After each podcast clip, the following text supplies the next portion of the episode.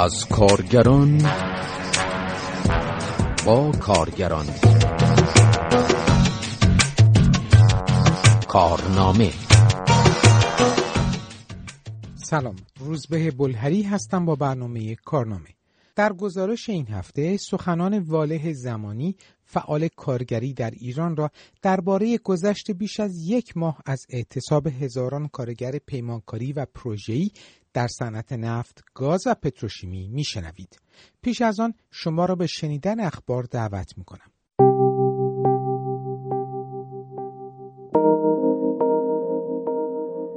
کارگران نیشکر هفت‌تپه در روزهای اخیر به اعتصاب و تجمع خود ادامه دادند. کارگران به پرداخت نشدن دستمزدهای خود از اردیبهشت تا کنون، روشن نشدن وضعیت شرکت پس از خلعیت از مالک خصوصی و نیز جلوگیری از بازگشت به کار همکاران اخراجیشان اعتراض دارند. آنها همچنین خواستار واکسیناسیون فوری و همگانی کارگران و نیز امضای قرارداد کار با کارگران بخش دفع آفات شرکت هستند.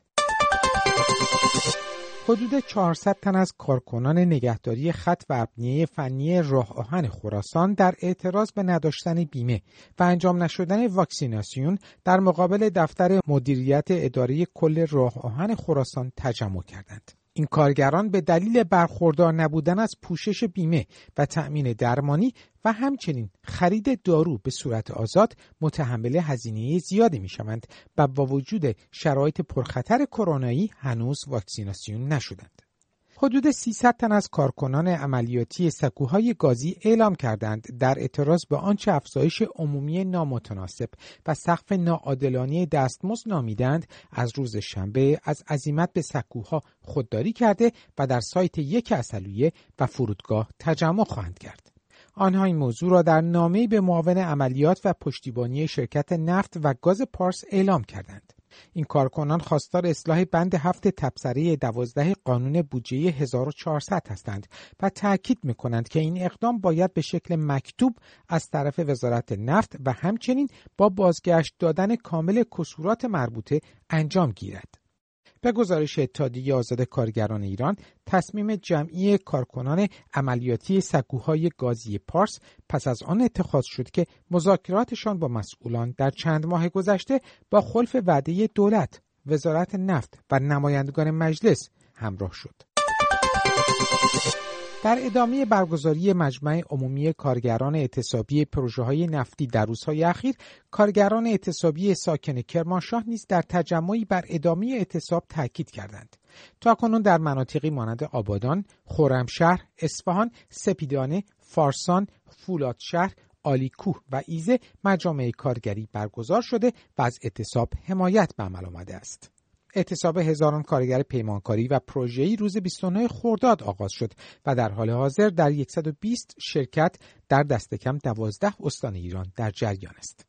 کارگران اعتصابی خواستار افزایش دستمزد و مدت مرخصی، بازگشت به کار همکارانی که در دوران اعتصاب اخراج شدند، بهبود شرایط ایمنی کار و نیز افزایش معیارهای بهداشتی خوابگاه‌ها و همچنین برخورداری از حق تشکل‌یابی و برگزاری تجمع هستند.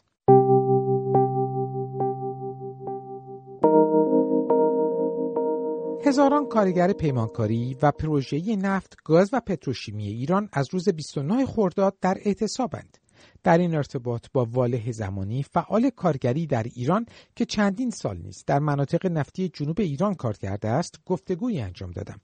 آقای زمانی درباره دلایل آغاز این اعتصاب که اکنون بیش از یک ماه از آغاز آن می‌گذرد می‌گوید: اعتصاب متأثر از مطالبات انباشته شده کارگران طی این سالهای اخیره. پارسال هم خب این اعتصاب تو همون مراکز اتفاق افتاد و حالا دلایلش رو توی خلال این صحبتامون میتونیم بهش اشاره بکنیم که اونجا دستاورداش چی بود و نتایج این اعتصاب پارسال چی بود که منجر به این اعتصابات شد. اعتصاب امسال متأثر از مطالبات انباشته شده کارگرایی که طی سالهای اخیر بهش پاسخ داده نشده و سرکوب شده و روند سیاست‌های ضد کارگری است که خب در جامعه حاکم است.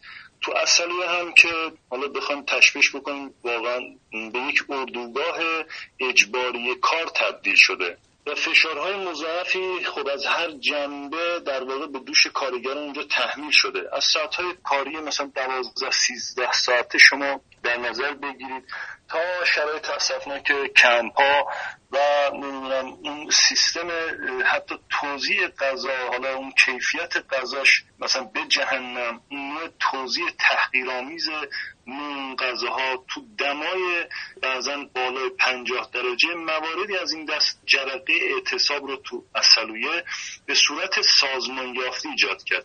میخوام این رو حالا مبنای صحبتام قرار بدم که بعد بگیم که دستاورداش چی بود. خب همونطور که میگیم به صورت سازمان یافته این سری این اعتصاب شکل گرفت. وقتی اعتصابی شکل میگیره اونم به صورت سازمان یافته، خب کارگران خب الان خودشون رو قوی تر میبینند، خواسته هاشون روشن و شفاف تره، سازمان یافته تر هستند.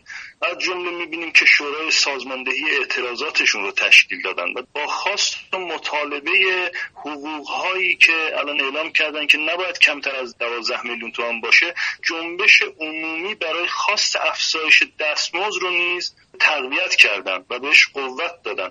این مطالبه فقط یعنی کل مطالباتشون، اگر ما مثلا بریم ریز مطالباتشون رو نگاه بکنیم، یک مطالبات رو محور قرار دادن و مطالبه گرد کردن. این مطالبه فقط مربوط به خود اون بخش و اون منطقه کارگری نیست. مثلا حذف پیمانکارا رو اینها جزء خواستاشونه که جزء مثلا خواستای اساسی کارگرای مثلا شهرداری‌ها، پرستارا، معلما و غیره و غیره نیز هست. و همین امر هم باعث شده که بتونن اتحاد و همبستگی مجامع کارگری جهان و مخصوصا ایران رو جلب بکنن. حالا در رابطه با این اتحاد و همبستگی ها هم خب قبلا اعتصابات همیشه خب تو اعتصابات تو ایران هست، یا آمارش رو بگیم در سال مثلا یه بار 1000 تا 1900 تا 1200 تا اعتصابات رو مگر بخوایم بهش مرور بکنیم، این حمایتایی که از این اعتصاب ها میشد در سطح بیانیه یا در فضای مجازی یا فلان سندیکا فلان تشکل اعلام حمایت میکردن یا براش تومار جمع میکردن. ولی الان ما می‌بینیم که این همبستگی ها در خیلی از شهرها و بخش‌های کارگری فقط به یک حمایت در سطح بیانیه دیگه بسنده نکرده و در یک عمل مشترک در سطح اعتصاب و تشکیل مجمع عمومی ها با کارگرای اعتصابی اینها همگام و همراستا شدن. این اتحاد و باورمندی رو در جامعه شکل میده، قدرت رو میگه که در اراده جمعی ماست و این ذهنیتی رو در جامعه خب رو به نمایش گذاشته که فقط میتونیم با اتکا به اراده جمعی و خرد جمعی و تصمیم گیری شورایی میتونیم که این اثرگذاری بیشتری رو داشته باشیم. و دستاورد دیگه‌اش که خب این شرایط اصلا امنیتی که همیشه تو نفت مثلا حاکم بوده الان پس زدن. به نظر من عمده دستاورداش و پیروزی‌هاش تا همینجا کارگرها پیش بردن و یک نقطه عطف تاریخی که فکر میکنم دیگه به پیش از این هم نمیشه برگشت. حالا با هر ابزاری، هر شگرد و ترفندی که بخوان جلوش رو بگیرن، دیگه این دستاوردها رو فکر میکنم از این کارگرای اعتصابی که متصل شده به یعنی پیوند خورده با مثلا بخشای دیگه طبقه، اینها رو نمیتونن به این راحتی ازش بگیرن. یک سوال مطرح میشه، اتفاقا به نوعی متوجه همون بحث دستاوردهایی هست که این اعتصاب داشته. برخی در شبکه‌های اجتماعی این سوال رو مطرح میکنند که دستاورد این اعتصاب چی بوده، دستاوردی که ملموس باشه تو جامعه ایران. شاید قصد این بوده که مثلا چرا جریان حالا توزیع بنزین یا گازوئیل و اینها متوقف نشده. این تأثیر اعتصاب در کدوم بخش‌ها بیشتر مشاهده میشه؟ در بخش صنعت نفت، گاز و پتروشیمی. همون روزهای ابتدا گزارش‌هایی میومد که مثلا خب پتروشیمی‌ها تو مثلا کارگرای پتروشیمی اعتصاب کردن، یا مثلا خبر میومد که پتروشیمی‌های نفت اعتصاب کردن. خب یه مقدار باید این مسئله رو، این ابهامات رو باز بکنیم. ببین اینجا پتروشیمی ها اعتصاب نکردن، یعنی اون تو محصولات پتروشیمی هنوزم در حال تولید و اونجاها دارن کار میکنن. کارگرای پروژه، یعنی هر پتروشیمی شما مثلا در منطقه عسلویه نزدیک به 70 الی 80 تا ما پتروشیمی رو داریم. این 70-80 تا پتروشیمی هر کدومشون 2 تا 3 تا 4 تا شرکت های تابع دارن. از شرکت های ساختمانی بگیرید که براشون برن رستوران میسازن، نمیدونم ساختمون میسازن، ورکشاپ درست میکنن، آزمایشگاه، آتش نشانی و فلان، تا شرکت های راهسازی و شرکت های تعمیر و نگهداری و تمام این شرکت ها. خب شرکت ها تابع پتروشیمی هستن. کارگران پروژه‌ای که تا با این شرکت ها، با این پیمانکارها کار میکنند اعتصاب کردن. شکل اعتصابی که در عسلویه اتفاق افتاده این دسته از کارگرانی هستن که تو منطقه دارن کار میکنن. یعنی به نوعی میتونه توی عملکرد خدماتی یا همون پروژه‌ای تاثیر داشته باشه. به طور مثال مثلا احداث خط لوله و خط لوله گاز و اینها، درسته؟ یه بخشش اینه، یه بخشم قسمت‌های اوورهاله. مثلا تو قسمت‌های مثلا ما می‌بینیم که تو تعمیرات و نگهداری الان مثلا یک مخزنی مثلا خب پوسیده شده، یه خط لوله نیاز به تعمیرات اساسی داره. خب این شرکت‌هایی که موظف به تعمیر و نگهداری هستند، خب وقتی کارگراش تقریبا اعتصاب کردن، این بخش تعمیرات و نگهداری وقتی حذف شدن و نمیتونن عملا اون خط لوله، اون خط تولید رو درست بکنن، یه قسمتی از اون تولید خب آسیب خورده و کارفرمای مادر متحمل خب هزینه‌های هر روزه اونم به صورت گزاف خب شدن دیگه. یه قسمتش هم این شرکت هستن. اشاره کردین که الان بحث امنیتی رو یا حراست رو، اون فشاری که می آورد رو در صنایع نفت، گاز و پتروشیمی کارگران اعتصابی پس زدن. یک سوال داشتم در رابطه با برخوردهایی که تا به حال طی این یک ماه با اعتصاب کارگران صورت گرفته و یا با خود کارگران اعتصابی. مقصودم در درجه اول دولت هست، چون به نظر میاد که دولت در روزهای اول سعی داره که سکوت بکنه، نادیده بگیره به نوعی. شما عملکرد دولت رو در اینجا صرف نظر از برخورد کارفرمایان یا شرکت‌های پیمانکاری چگونه ارزیابی می‌کنید در قبال اعتصاب کارگران؟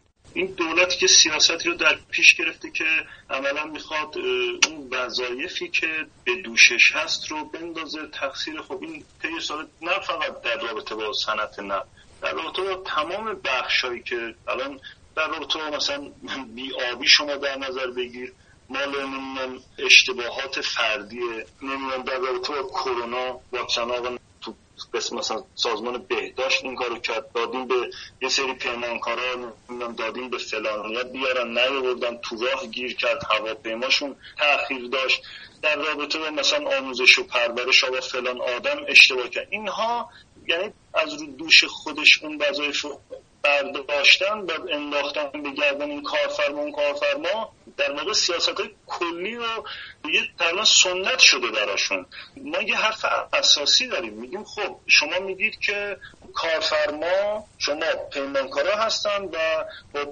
ما نفت جداست، ما دادیم به کار مثلا پیمانکارهای خصوصی، شما حق و حقوقتون با اوناست، ربطی به صنعت نفت و اداره و دم و دسته که ما نداره.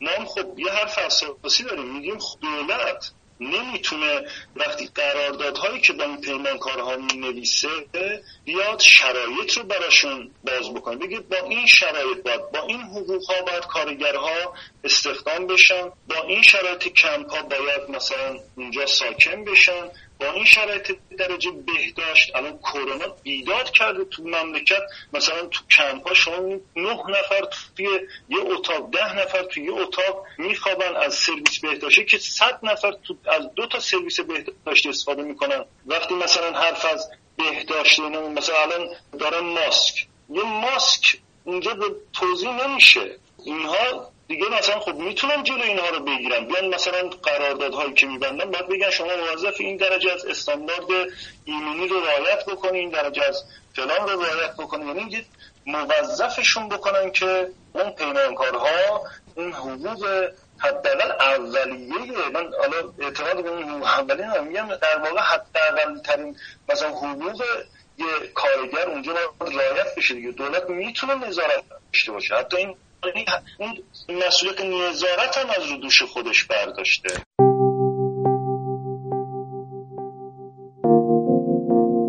شنونده کارنامه هستید.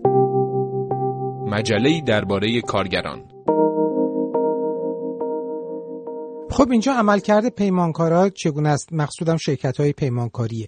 در قبال اعتصاب منظورم هست. چون بحث این بود که مثلا تهدید کرده بودن به اخراج از کار کارگران، یا بعد اخباری اومد که پیشنهادهایی رو دادن، البته نه همه خواستهای و مطالبات کارگران اعتصابی، برخی از اونها رو به طور مثال فقط در زمینه افزایش دستمزد و افزایش مدت مرخصی مطرح کرده بودن. عملکرد این شرکت‌ها رو در این دوره شما چگونه ارزیابی می‌کنید در دوره این یک ماه؟ یکی از دوستان گفتش که دارن زنگ میزنن که برگردی سر کار. گفتم خب این تحت فشار و زور ما بوده که دارن زنگ میزنن. اگر کارگر دیگه پیدا میکردن، اگر متخصص دیگه پیدا میکردن، مطمئنا زنگ نمیزدن. من میخوام بگم که این تحت فشار همین اعتصاب و قدرت کارگر اعتصابی که الان دارن زنگ میزنن و قبول میکنن تو بخشای خیلی زیادی که با 20 روز کار و 10 روز مرخصی و 2 برابر شدن دستمزدها کارگر خب تعدادشون برگشتن سر کار، چون واقعا مجبورشون کردن. نه اینکه مثلا خود کارفرما به این نتیجه رسیده که بله ما باید به این 2 برابر دستمزد بدیم و 20 روز 10 روز رو قبول بکنیم. این یه بخش مسئله است. بخش دیگه‌اش خب یه سری، یعنی ماهیت کارفرماها همینه که بین کارگرها تفرقه بندازن از ابزارهایی مثلا شورای اسلامی کار و فلان و اینها و دست به این کارو میزنم. افرادی هم که دارن برمیگردن سر کار، اگر بخوایم یه تناسب بگیریم، در مقابل اون تعداد از بخش‌ها، اون تعداد از شرکت‌ها، اون تعداد از کارگرهایی که طی همین یک ماه شروع به اعتصاب کردن و همگام و همراستا شدن و همپیمان شدن با کارگرای اعتصابی، اعداد خیلی ناچیزی در میاد. اگر 10 نفر برگشتن سر کار، اون هم با اون مبنایی که شورای سازماندهی اعلام کرده بود که به علت گسستگی این پیمانکارا کارفرما، یعنی کارگر با یک کارفرما طرف نیست. شرکت‌های زیادی از 115 تا 116 تا شرکت عملاً یه جاهایی اصلا امکان این که برن نماینده بفرستن، برن با کارفرماها صحبت کنن وجود نداره. این شورای سازماندهی، من خود توی اون مطالبشون خوندم که یه مبنایی رو قرار گذاشت که یه تعدادی که دارن برمیگردن سر کار با همین مبنای 20 روز 10 و 2 برابر مزد برگردن سر کار. اینجا هم عملاً اگر هر ترفندی چیزی هم داشتن، به ضد خودشون تبدیل شد و الان می‌بینیم که کارگرها مکتوب رسمی باید بهشون اعلام بشه و با همون مبنا برگردن سر کار. به عبارتی من میتونم این برداشت رو داشته باشم، گرچه شماری از کارگران به خاطر تحقق 2 خواست اصلی، افزایش دستمزد و مدت مرخصی، به سرکار برگشتن، اما خدشه‌ای به روند اعتصاب وارد نشده. درسته؟ یعنی برداشتم از صحبت‌های شما. دقیقاً اتفاقاً در مقابل اون بخش‌هایی که دارن هر روز به اعتصاب میپیوندن، یک عدد خیلی ناچیزیه. اعتصاب همچنان قدرتمند ادامه داره. از این طرف خب کارگرایی که دارن برمیگردن سر کار، اون هم با همون مبنایی که عرض کردم شورای سازماندهی گذاشته بود که به صورت رسمی و کتبی باید اعلام بشه و اون خواست‌ها، مطالبات اساسیشون قبول بشه، در اون صورت میتونن برگردن سر کار. و این تعداد در مقابله با الان ما مثلا داریم میبینیم الان کارگرایی که تو بخش مختلف مجموعه‌های خودشون رو دارن راه میندازن، هر روز دارن بیانیه میدن، هر روز داریم مثلا هر روز چند تاست، یعنی میشه گفت هر روز 3 تا 4 تا 2 تا دارن گروهی به این اعتصاب اضافه میشن. یک بحثی همین شما، من می‌خواستم اتفاقا بپرسم، شما در مورد مجامع کارگری اشاره کردید که سوال خود من بود. این مجامع کارگری چگونه این ایده مطرح شد یا رواج پیدا کرده و چه نقشی داره در این روند اعتصاب؟ کارگرها به این نتیجه رسیدند که صدای اعتراضشون رو از طریق فقط اتحاد و عمل مشترک و خرد جمعی و تصمیم شورایی میتونن به کارفرماها تحمیل بکنن. این مطالباتی که طی این سالها سرکوب شده و بی اثر جلوه داده شده، فقط میتونن با تکیه به اراده جمعی خودشون و تصمیم گیری شورایی خودشون بتونن به کارگرها تحمیل بکنن. دیگه نه از طریق نامنگاری و اشکال قیم‌آبانه و اونم گفتگوهای مثلا بی‌حاصل و نماینده‌های کارفرما یا نمیدونم ایجاد مثلا تشکل‌هایی که ماهیتاً خب مثلا ضد کارگری هستن، نقش تدافع مثل شورای اسلامی کار رو که خب ماهیتاً یه تشکل دولتیه و خب تاریخاً هم همیشه در جهت عکس منافع و خواست کارگران حرکت کرده و همیشه بیشتر باعث انشقاق و تفرقه بین کارگران شده. کارگران الان به این نتیجه رسیدن، یعنی تجربه پارسال و کارگرها دارن. الان میبینیم که خب تعداد تقریبا مثلا کارگرایی که امسال به اعتصاب اضافه شدن 3 برابر 4 برابر شده. کارگران دقیقاً با تو این تجربه، تو این مبارزه، تو این روند مبارزه به این رسیدن که فقط با خرد جمعی و تصمیم شورایی و با ایجاد مجمع عمومی‌های خودشون میتونن قدم در اون مسیر مبارزه‌ای که مطلوب و خواست خود کارگراست جلو برن و حرکت بکنن و همین مجامع عمومی هم هر روز داریم میبینیم که به تعدادشون اضافه تر میشه. اعتصاب‌های خیلی زیاد و رو به گسترشی رو ما در ایران داریم، به خصوص در این 2-3 سال اخیر که خیلی تعدادشون بیشتر شده. 2 اعتصاب بزرگ رو میتونم نام ببرم. یکی اعتصاب خب رانندگان و کارگران اتوبوسرانی تهران و همه بود در نیمه دهه 80 و بعد از اون همین اعتصاب‌های سال‌های اخیر یا 15 سال اخیر کارگران شرکت نیشکر هفتپه، اینا هر کدوم به نوعی احساس میشه که موج ایجاد کردن برای دیگر مناطق ایران. آیا این اعتصابی که حداقل در 12 استان هست و در 115 شرکت رخ داده میتونه موجی ایجاد بکنه برای آینده؟ به نوعی شما در صحبتاتون اشاره داشتید ولی میخوام بیشتر راجع به این موضوع توضیح بدین. همین الانم ایجاد کرده. وقتی یک اعتصابی رو میخوام مثلا ببینم که چه دستاوردی برای امروزش، برای فرداش میتونه داشته باشه، اینجوری نگاه میکنم. دستاورد امروزش خب مثلا صحبت کردیم، دستاوردهایی که خب در آینده ایجاد کرده این باورمندی به اراده جمعی رو که واقعا ایجاد شده الان بین کارگرها، میگم یک نقطه عطفی همین تشکل مستقل خودشون رو ایجاد کرده، یک تشکل مستقل برای خودشون که اسمش هم مثلا خیلی اسم خوبی هم براش مثلا گذاشتن که شورای سازماندهی کارگران. این یک نقطه عطفیه که دیگه نمیشه عقبش زد، نمیتونن پسش بزنن. من از این منظر فکر میکنم که خب در آینده شوراهای بیشتری، شوراهای مستقل کارگری بیشتری، تشکلهای بیشتری، این تجربه میشه برای بخشای دیگه طبقه کارگر که برن تشکلهای مستقل خودشونو بزنن.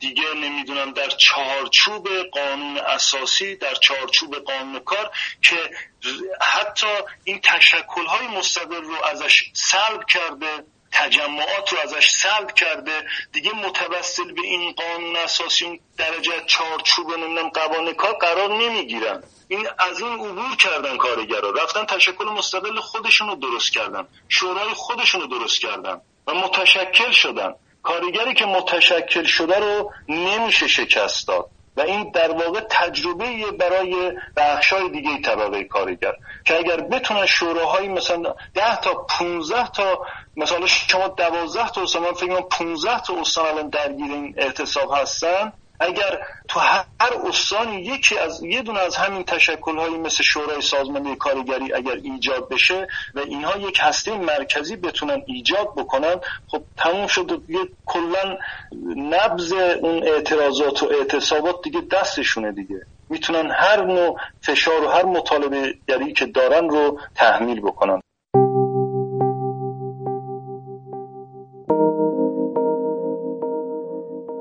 پایان برنامه این هفته یک کارنامه رسیدیم.